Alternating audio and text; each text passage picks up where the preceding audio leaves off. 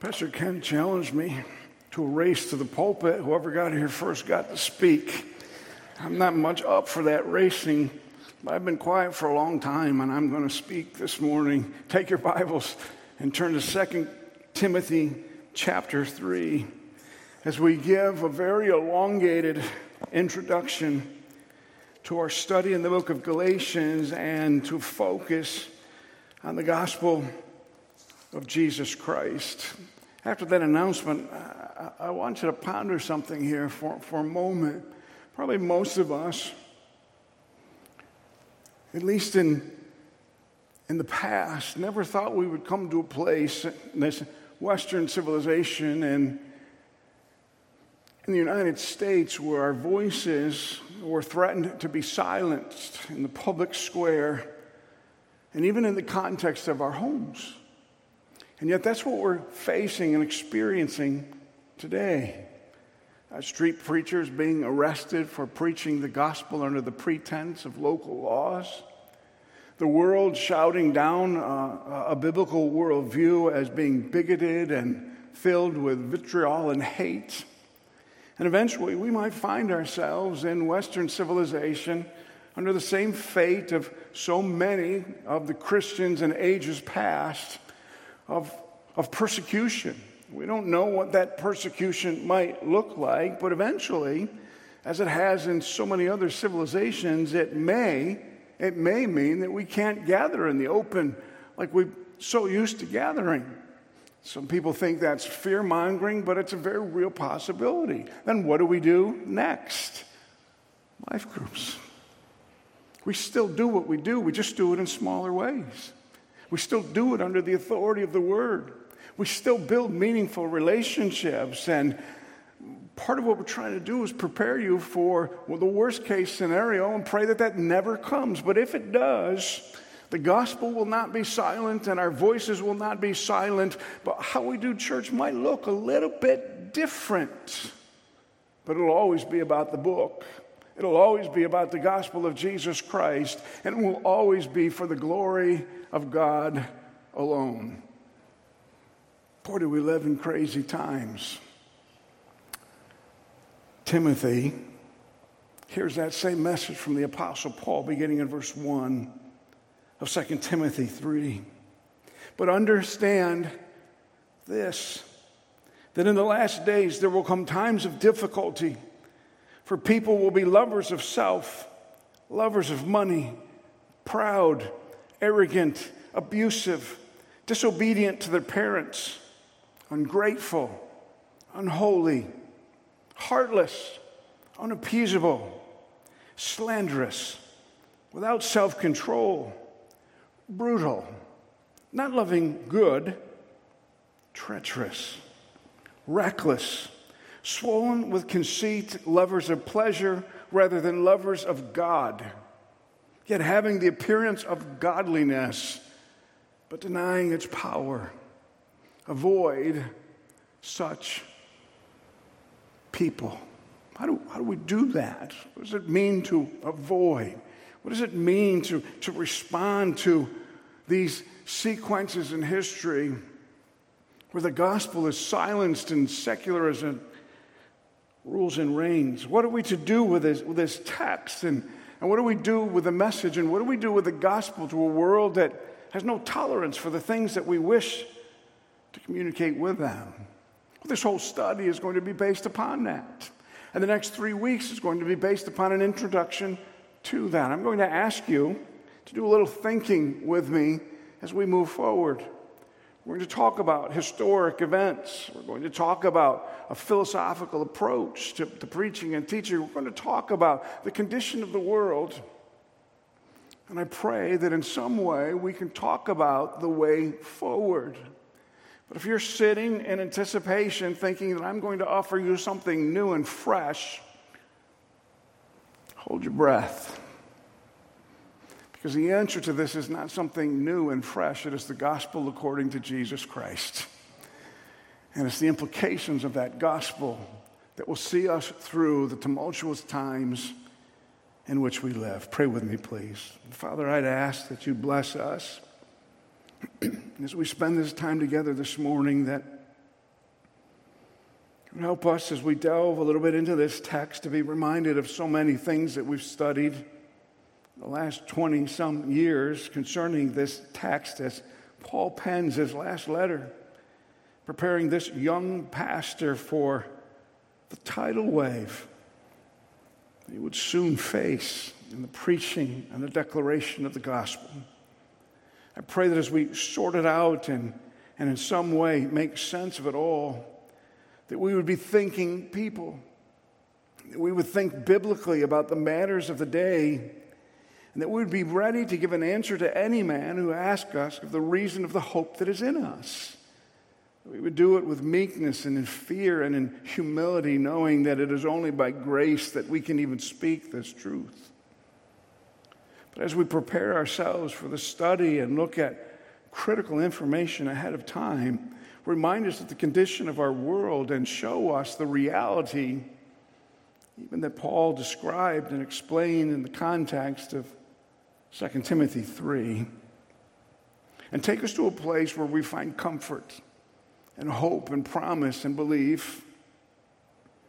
Take us to the place where the gospel sustains us and keeps us and holds us until it completes us and we stand before our Savior.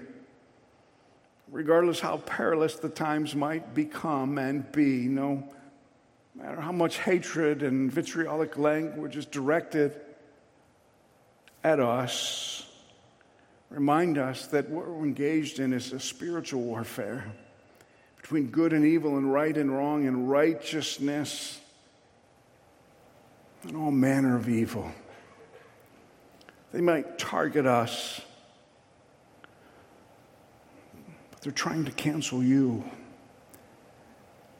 Don't allow us to sit silent. We cannot be silent.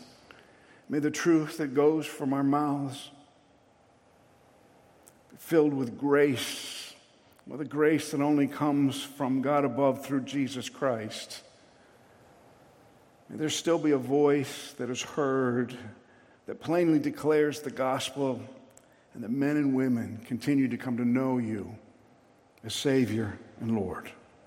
Bless us in this study as we sort out a lot of things, we pray in Jesus' name. Amen. I shared with you last week that one of the dangers in studying a book like Galatians and the truth of the gospel is that when we look at the gospel in its purest form, there may cause some to question their eternal fate. Am I truly born again? I'm not sure that's a bad thing to do from time to time.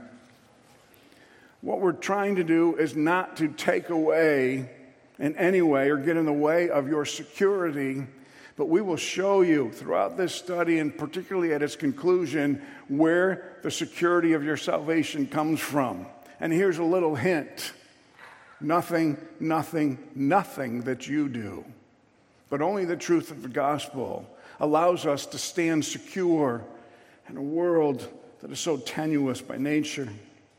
At the same time, it will cause us to expose those who preach another gospel over the course of my lifetime and over the course of modern evangelicalism, we have continued to, in many ways, distort the gospel and begin to believe that all Christians and that group, certainly not monolithic, but has become bigger and bigger and bigger, are not agreed on the gospel.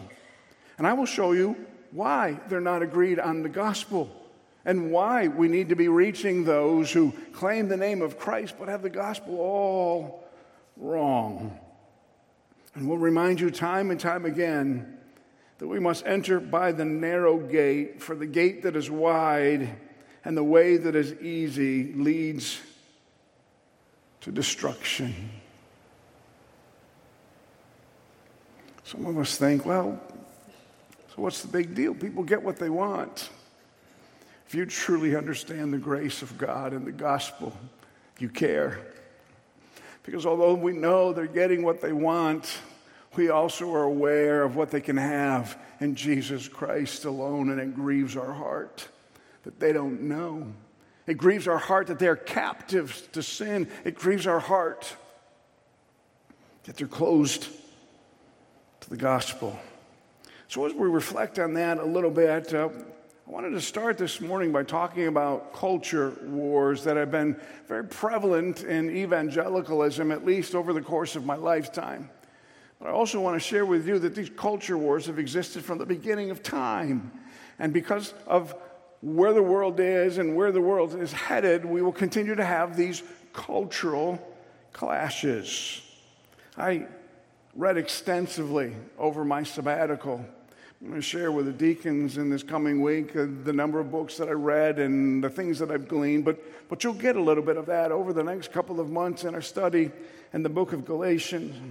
One of, the, one of the texts that I read that I found kind of interesting, and it's a secular text, was from Stephen Prothero. Why liberals win the culture wars even when they win or lose elections. Why liberals win the culture wars. That was an intriguing thing for me because I hear lots about culture wars, and we've not fared so well. In every culture war, when we conclude those wars, we have lost ground as those who believe the truth set you free. We've had to give up a little bit. And, and because we've given up a little bit in each of those wars, these current wars are so much more difficult to fight. He defines culture wars in this way. He says, So, what is a culture war? In this book, the term culture wars refers to angry public disputes that are simultaneously moral and religious and address the meaning of America.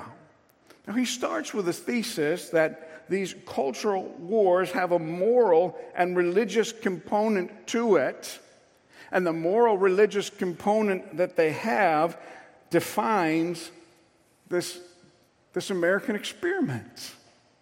But if we go back to the beginning, we will find that we're a far cry from where this whole experiment started and what used to define us. I'm not going to get into the politics of, of all of that, but as he kind of sets his, his thesis in order, I thought, okay, decent start.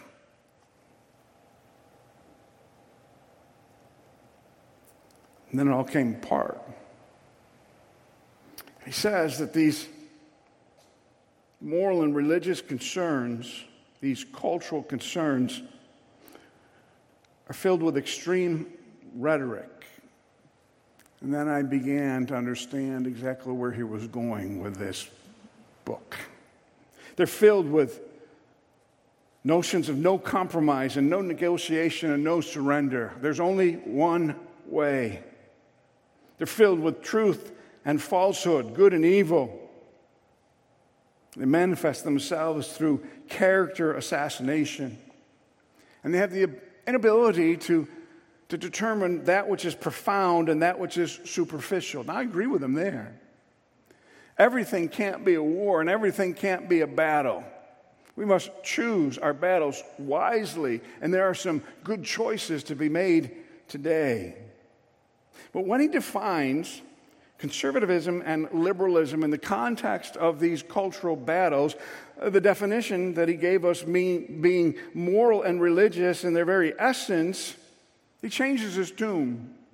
And he says that cultural conservatism is filled with those who have anxiety over their beloved forms of life passing away. Wait a second. I thought this was about morality and religion and right and wrong. Immediately out of the gate, those who take the side of the right are, are filled with anxiety because they're clinging to these ways of life that aren't a reality anymore. Well, that's not the argument that you posed. That's not your thesis. It's not what you said you were going to do. But here's the big secret he can't do it because there are no answers on the left as to the basis of their morality. There are no answers on the left as to the basis of why they believe what they believe. There is no absolute standard, rock bottom foundational truth that they can rest in. So they've got to change the argument. That's exactly what he does in his book. He's a very intelligent man. And I enjoyed reading what he said, but I knew exactly where he was going in the early pages of the book. Cultural conservatives, wait a second. I thought we were talking about moral conservatives. And you see how the, the argument changed? That is their tactic. They pose the thesis and the argument, and then they change the rules and the very essence of the argument before you get involved in it. He says that those cultural conservatives have a commitment to restore what's been lost. He's not necessarily wrong there. And for everyone who is responsible for this loss, they will intentionally exclude you from full citizenship. They're bigots filled with hate filled with discrimination. Cultural liberals, on the other hand, are eager to embrace new forms of culture. They believe in progress, and they don't want all of these people groups to be discriminated. Those are my words. He said, Rarely are cultural wars resolved without some kind of negotiation. And there's the catch right there. Let's see if there's some things that we can agree on. There's nothing that we will agree on if this is a moral and religious debate. We can agree on cultural things, but there's nothing we can agree on because their source of truth and our source of truth aren't the same sort of truth. We're starting in different places. The propositions that build up our whole arguments are different. I pose to you today that the problem in, in, evangelical Christianity that I can see all the way back into the 80s and even the moral majority is that we've made these cultural wars, but they're not cultural wars at all. They are truth wars. We need to change the language of the debate. We will get nowhere, nowhere talking about the cultural norms or the drift in our culture. The only way that we make headway is if we make this about the truth. There's truth and there's non truth. And there's nothing in the middle. But he's saying there's lots in the middle. No, it's either true or it's not true. When is something not true? When it's not true. You say, well, what, the, what in the world are you talking about? Well, I got your attention at least. Pay attention. I'm going to show you how this all kind of transpires and how all of this kind of happens. We must engage, he says, these cultural wars upon a shared culture. We must talk like the culture talks and think like the, the culture thinks, or, or we'll never resolve these issues. And then he makes a bold statement towards uh, the middle, toward end of the book. Most high school students remain religiously and culturally illiterate. He is absolutely right. So, what is the problem? We've made the culture war about culture issues. We have made the culture war about politics. We have made the culture war about election cycles. And all of that has obscured the reality that this isn't a culture war at all. This is a war for truth. And we're in a battle for truth. And we have been duped with shiny objects led astray to believe that it was something far different. Jerry Falwell who established the moral majority, would later come, as many in the moral majority would come and say, yeah, we kind of missed, we kind of missed that. This is not about politics or elections, but it is about education. It's about teaching people foundational principles that lead to conclusions that will eventually resolve some of these truth wars. In this sense, you'll have to take a stand. And no longer will we let you stand in the middle. You will stand for truth or you will stand for untruth. There is no middle ground because true, when diluted to be almost true, is no longer true. You follow me? So, as we look at all of that, he is absolutely right and spot on in his assessment, but his conclusions are wrong. In essence, if we want to make this too academic, and we don't, he's speaking of epistemology. How do we know what is true, and how do we know it? What is truth? That is the essence of these culture wars. Now, look at the text again in 2 Timothy chapter 2. We read 3, chapter 2. He says in verse 15, To this young pastor, do your best to present yourself to God as one approved, a workman has no need to be ashamed, rightly handling the word of truth. There, there is a truth that you are entrusted with. But avoid irreverent babble, for it will lead people into more and more ungodliness. When we make this about the culture, not the truth, we get into these endless debates that resolve absolutely nothing. And we end up in a debate defining life on their terms, not on our terms, because it's no longer about truth. It's about some culture, whatever that might be. You follow the line of thinking? That's a mistake. You're not going to win that. And we engage in this, we begin to understand some really important matters. Look at verse 26. Let's go back to verse 24. And the Lord's servants must not be quarrelsome, but kind to everyone. And this kindness isn't nice, thou shalt be nice. Remember, we talked about that last week. This kindness is speaking the truth in love. And they will never hear the truth through loving ears. We will always be perceived as bigoted and hateful and discriminatory. But they can't define that. They can't define me. I'm not going to allow it. I will speak the truth in love. I will teach. I will patiently endure evil. I don't like that part. I don't know about you, I don't like it. What do you mean? Patiently endure evil while you are correcting opponents with gentleness. God may perhaps grant them repentance, leading to a knowledge of the truth. And they may come to their senses and escape from the snare of the devil after being captured by him to do his will. Now, he humanizes the approach to truth in the gospel in that text. They aren't your enemy. The evil one is our enemy. And the people that you are engaging with are captives. They're captives. They can't help themselves. They think that way for a reason. Their minds are not captivated by truth or the word, it is captivated by the evil culture of the day. And the only way to release them from their captivity is not to win an argument, but to present the truth that's contained in the gospel of Jesus Christ. So, as Paul talks about those who have been taken captive, he says in verse 1 But understand that in the last days there will come times of difficulty. When he talks about days, he's not talking about calendar days. He is talking about segments in human history, segments in the context of, uh, of the growth of this world that will be especially difficult. But I think he implies the more closely we get to the return of Christ, the more difficult things are going to become. And I think that's the age in which we're living today.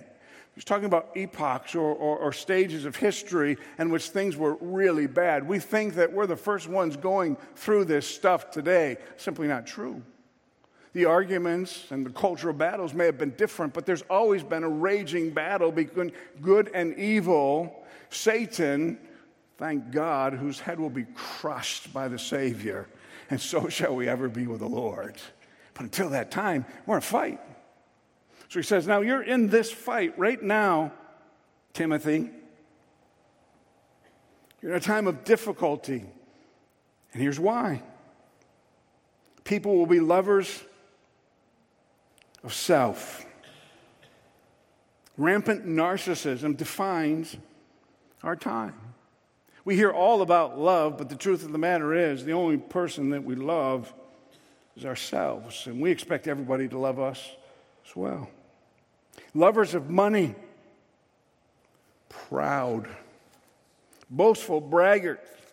They exaggerate their self worth, they exaggerate positions, they exaggerate everything. They're full, full, full with, with, with boasting. That's what social media is all about, by the way. Nobody's life's that good. Everybody has issues, but they're braggers. Arrogant, self exalting. What's in it for me? Abusive. They have a contempt for the people who don't go along with their plan, people who don't agree with their opinion, people who don't see it their way. They're disobedient to parents. Sacrifice and the godlessness of this time in history in which Timothy is called to serve is the family, the very basic unit of the culture. The same battle is raging, raging in our culture today. They're ungrateful, entitled, in essence. They're unholy. In essence, this term is lost sometimes in the English translation. They're filled with gross indecency, committing incest and sexual debauchery. Tell me that does not describe our culture today. This has all become sensual. This has all become sexual in nature. It is a gross offense to the holiness of God. They're heartless. They don't have any natural affection. What is natural affection? It is given by God in the beginning. We'll talk about that down the road a little bit. They're unappeasable. Simply says they're beyond reason. You, can't reason to a culture like this. One of the grave dangers of apologetics in our culture is this notion that somehow, if we study hard enough, we can reason people to the truth. People don't come to the truth through reason, they come to the truth by the grace of God in Jesus Christ alone. It doesn't mean that we don't reason to truth. But this is not about you and it's not about me, and we can't persuade them. And if we could, they don't want to hear it anyhow. These are the people who are out there saying, My truth. What a blasphemous statement. My truth. Get on board with my truth. You're a fool. You're a fool. I'll tell you why as we move through this list and the culture of the day. They're slanderous, diabolical, tied because, verse 26 of chapter 2, they're captives of the devil doing his will. They're without self control. They're lovers of pleasure, inflicting pain and misery upon everyone who gets in their way. They don't love good. They're treacherous and reckless and swollen with conceit. Brutal malicious, resentless, and always on the attack, but they hate that which is good. They are lovers of pleasure rather than lovers of God.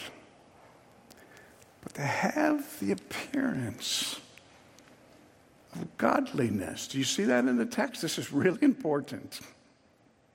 He will later make it applicable, particularly to Timothy's situation.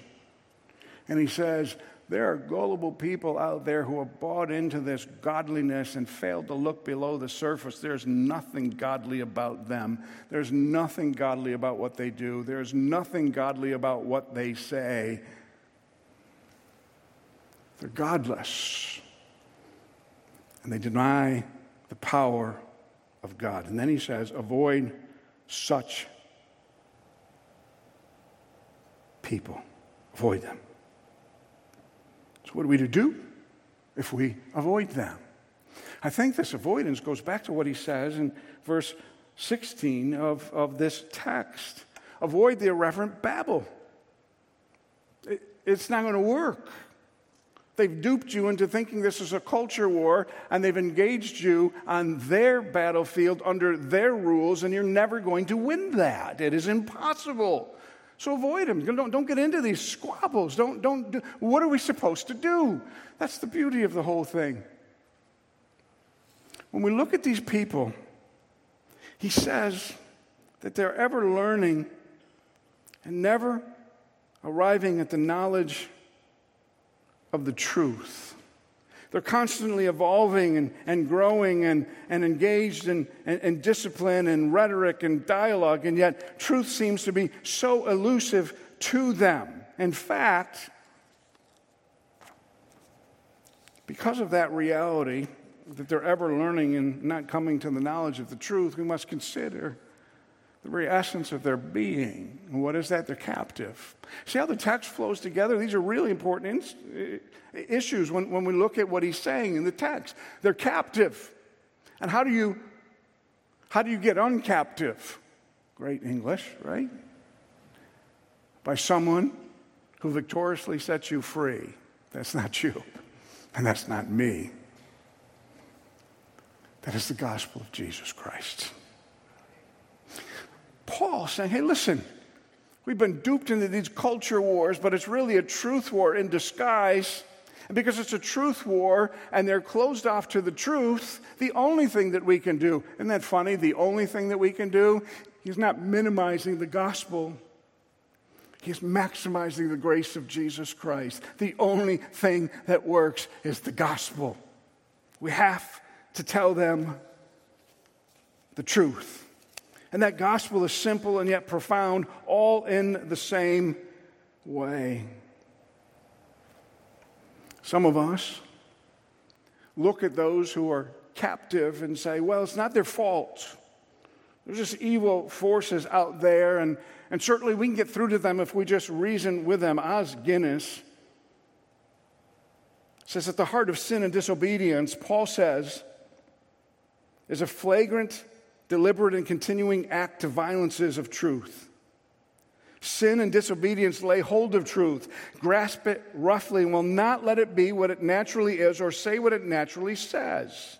In this way, the deliberate dynamic of unbelief is to suppress truth and to stifle truth and to hold truth hostage. She goes on to say, those who are captive gave God their consideration and concluded that God was unnecessary for their life. That is Romans 1, and we'll get there in a couple of weeks.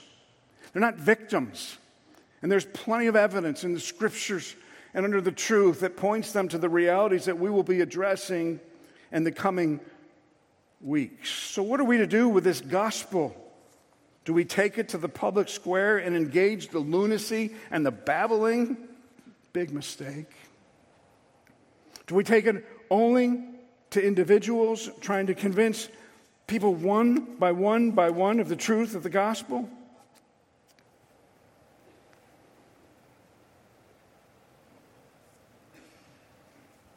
Do we take this seriously in our families and in our churches? The gospel has got to be central to everything that we do. And the failure of the centricity of the gospel of Jesus Christ, on his terms, not yours, in many ways is how we got here. Woe to us if we don't preach the gospel. But for the church, woe to us if we don't preach it correctly. We want to make people feel good in their sin when they ought to feel rotten. They ought to be at the bottom of the barrel saying, Who shall deliver me from this body of death? And then we say, Jesus Christ. This is the gospel. This is the hope. And this is the promise. And as we introduced last week, this gospel is in Christ alone. Neither is there salvation in any other. Pastor Jim, that's judgmental. Deal with it. It's truth. There's one gospel. If there's many gospels, they must be differing in power. There is one gospel, and it is the power of God unto salvation. And that gospel is the gospel of Jesus Christ. It's in Christ alone, it's by faith alone. But don't we have to do something? The church, the modern evangelical church, almost crosses this line sometimes and speaks a gospel of works. that is not about what you did or how you're serving. This is about what Jesus did in your life. End, stop, period. That's all there is. So when we boast, we boast in Christ only. That's what Paul teaches us the scripture. Woe to us if we don't preach it correctly. The gospel is through grace alone. You know what that means, right? Unmerited favor. You did nothing, nothing, nothing. But somehow are recipients of grace. You stop and ponder that for a little bit. Nothing. When I was dead in trespasses and sin, God made me alive unto God through Jesus Christ. How? Grace. Giving you something you didn't deserve. The gospel is for the glory of God alone. We mentioned last week from R.C. Sproul's commentary on Galatians. If the church triumphant is ever going to be a church triumphant, it has to first be a militant church. We are an army and we are in the middle of a war against spiritual wickedness in high places. That is serious, serious stuff. And I suspect that eventually I will bear some of the consequence for that in a world that doesn't want to hear it. I don't look forward to that day. I can boast that I'll stay faithful to the truth even in the middle of that day, but time will tell. Am I resting in a gospel that is in Christ alone, through grace alone, by faith alone, for the glory of God alone? Or am I resting in a gospel that somehow has been modified for my own liking? That will define who wins and who loses in this cosmic battle of good versus evil. I'll tell you the end for those who hold to the gospel of Jesus Christ alone, they win to the glory of God alone. So, why once we take this gospel to a world that doesn't want to hear it? Voddie Baucham says, because people suppress the truth in unrighteousness. That's Romans chapter 1. We'll get it into that in two weeks. Number two, even after conversion, people struggle with sin. Remember what we told you last week? Justus et peccator, at the same time righteous in Jesus Christ, but sinner, still struggling with sin. Isn't that what you know about your life in Christ? Anyone still battle with sin? Nobody? Amazing. You had nothing, nothing, nothing. Fight all you want. You can't win that battle. Jesus Christ has won the war, and that's why the gospel matters. He also says that we must persuade people, not because they suppress the truth and righteousness only, and not because they continue to battle in sin even after being converted, but because they are engaged in a spiritual battle with the world, the flesh, and the devil. The consequences of this truth war are eternal in nature. And I'm not sure that some of us get that. We say that in our conservative language, but if we truly meant that, wouldn't we be about the business of persuading? Of telling the truth to a world that is marching headlong into the pit of hell. Well, Pastor, that's exactly what they deserve. Stop it. That's exactly what you deserve. But by grace, you are saved through faith. You follow me? How much and how indifferent do you have to be to people? But that doesn't, doesn't matter. As we look in the context of this battle, we'll remind you again as we, as we kind of wrap up. I hope we wrap up. I have a lot more. Our job has never been to extract a profession of faith. A profession of faith has never saved anyone. Only Jesus saves. I'm not looking for a profession. I'm looking for the clarity of the gospel that presents salvation in Christ alone. I know more people than you can imagine who made the profession, and everything about their life tells me they're still captive to sin. Everything about their life. There's been no freedom, they've not been rescued, and maybe it's because we got the gospel wrong. One of the most haunting texts in the Sermon on the Mount not everyone who says to me, Lord, Lord, will enter the kingdom of heaven.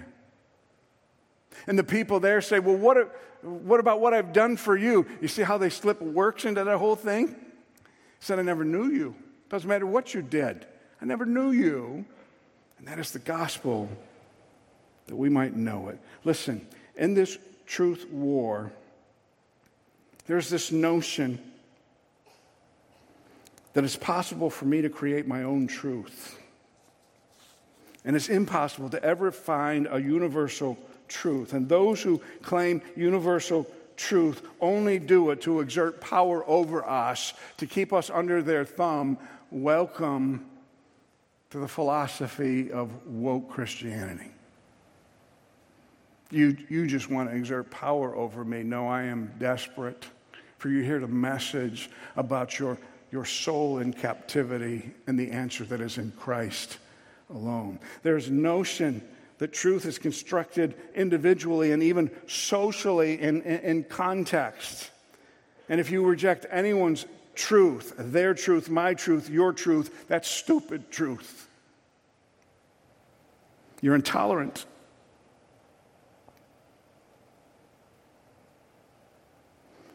Have you ever heard the phrase total depravity?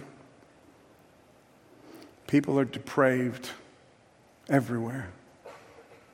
They're filled with all manner of evil and wickedness. They are totally depraved in that that wickedness has affected every aspect of their humanity. Not just a little bit, but holistically. How does Paul say it to this young pastor, Timothy? They're captive. They're captive to the evil one. They're captive. They need to hear the truth. They need a, some, someone to rescue. That rescuer is Christ. But, but how can they hear about that rescue unless we speak and unless we move forward, unless we tell them the truth? And the world screams at us, What is truth? Perhaps you're not familiar with a man back in the 60s and 70s and 80s by the name of Francis Schaeffer. Our circles didn't look that kindly on Francis Schaeffer because he didn't look like us. He had long hair. Oh, God forbid. He had a goatee, didn't dress in a suit and a tie. He lived in a commune in Switzerland called L'Abri, in which he would minister to to students disillusioned at the world that they received in Western civilization.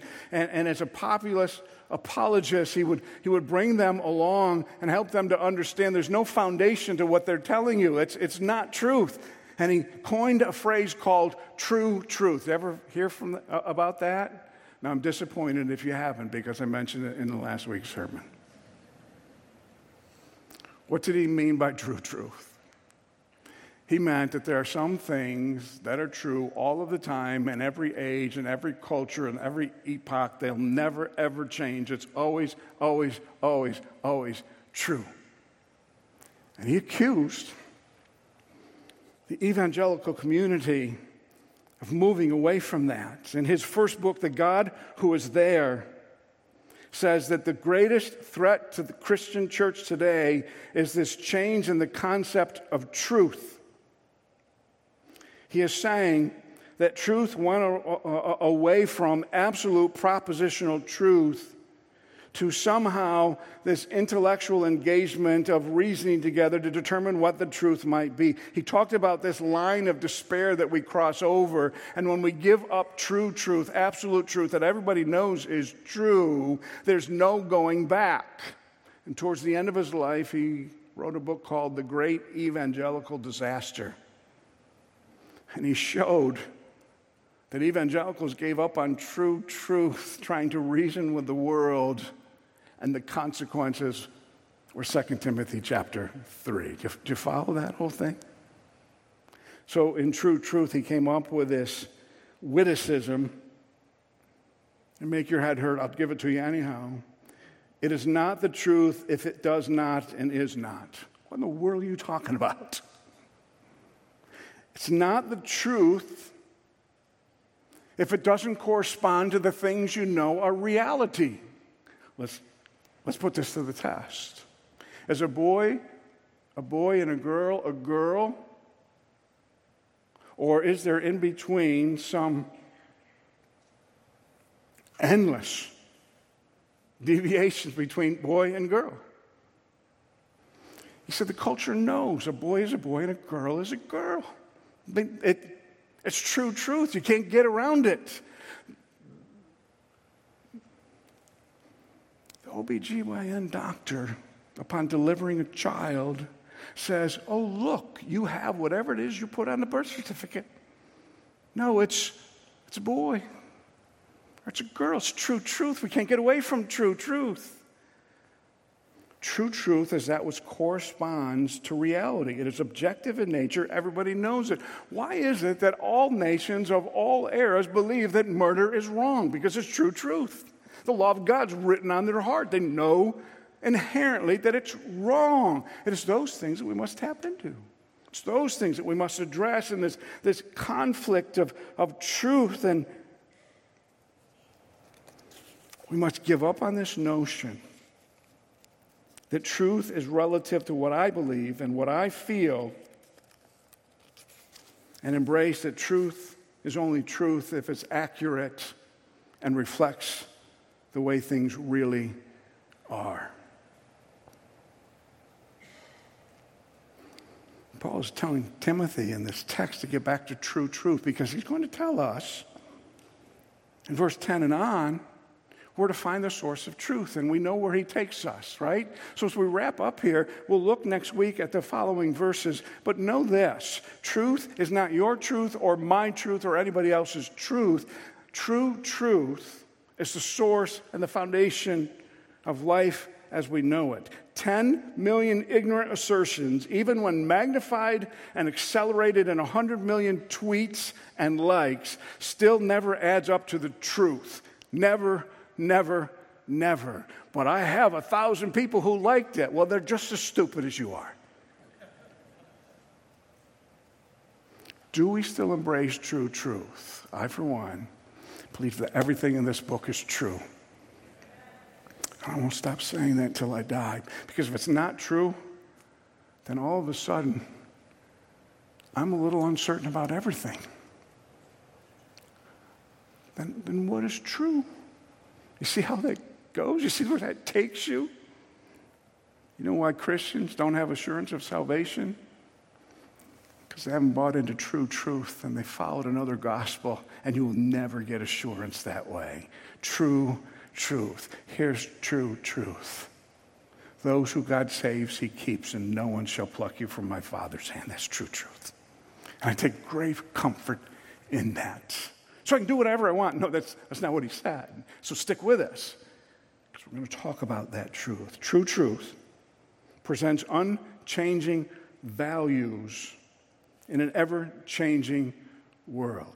Some things always stay the same, they're the building blocks of culture.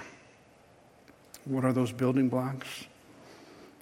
Christ alone by faith alone, through God alone, for the glory of God alone, through sola scriptura or scripture alone. How do you know what's true? The Bible tells me so. Now listen carefully. Francis Schaeffer did not say that the Bible is exhaustive in everything that it speaks to about the issues of life. He didn't say that at all. It's not exhaustive, and there are some things that we have to figure out on our own. But when it comes to the things that matter most and the core principles of life that can only be found and contained in true truth and the pages of the Word of God. And if you start to think biblically and scripturally about all of life under the sun, then you'll be able to sort out the rest of this nonsense but not if you make it a culture war. We will never win a culture war. This is a truth war. And the truth will set you free, and you shall be free indeed. No authorities are ever infallible. All must be subject to the supreme and final authority of the Word and of the Spirit of God, the whole of the Word and the whole of the Spirit, and nothing less than the Word and the Spirit for those who think that we are facing daunting times and we're on the cutting edge and the cusp of something that's never been done in the past, remember, he begins chapter 3 by saying there are seasons and epochs of time in which this battle has been fought over and over and over and over and over and over again. We're going to look historically at the fight for the gospel, but I will remind you of a giant of the faith named Martin Luther, who at the Diet of Worms in Germany was called to recant everything that he was speaking about the gospel. What was he speaking? What's up on your screen right now? And they said, Recant, recant, and recant. And he responds, Unless I am convinced by the testimony of Scripture or by clear reason, for I do not trust either in the Pope or in the councils alone, said it is well known that they've often erred and contradicted themselves. I am bound by the Scripture that I have quoted, and my conscience is captive to the Word of God. I cannot and I will not recant anything since it is neither safe nor right to go against my conscience. May God help me. Here I stand. I can do no other. Amen. And I pray that by the end of our study, that's where you stand. And if you stand there, that you might know that you have eternal life and know that that life is in His Son. And no matter how bad things get, we win because of the grace of God in Jesus Christ. Now, again, it's just an intro. Stick with us. Two more, two more weeks of intro, but critically important. Take some time today to think about true truth. What is it that you rely on most in the midst of some of the most crucial times of life? There's only one thing that will not let you down it is true truth. Father, may we find ourselves there unapologetically hanging on to that truth that sets us free. Skirting these culture wars with an awareness that this is a truth war and knowing that there is only one true truth. And may we be those who promote and speak and teach that truth. No matter how unpopular it might be. Find us faithful to the end, we pray in Jesus' name. Amen.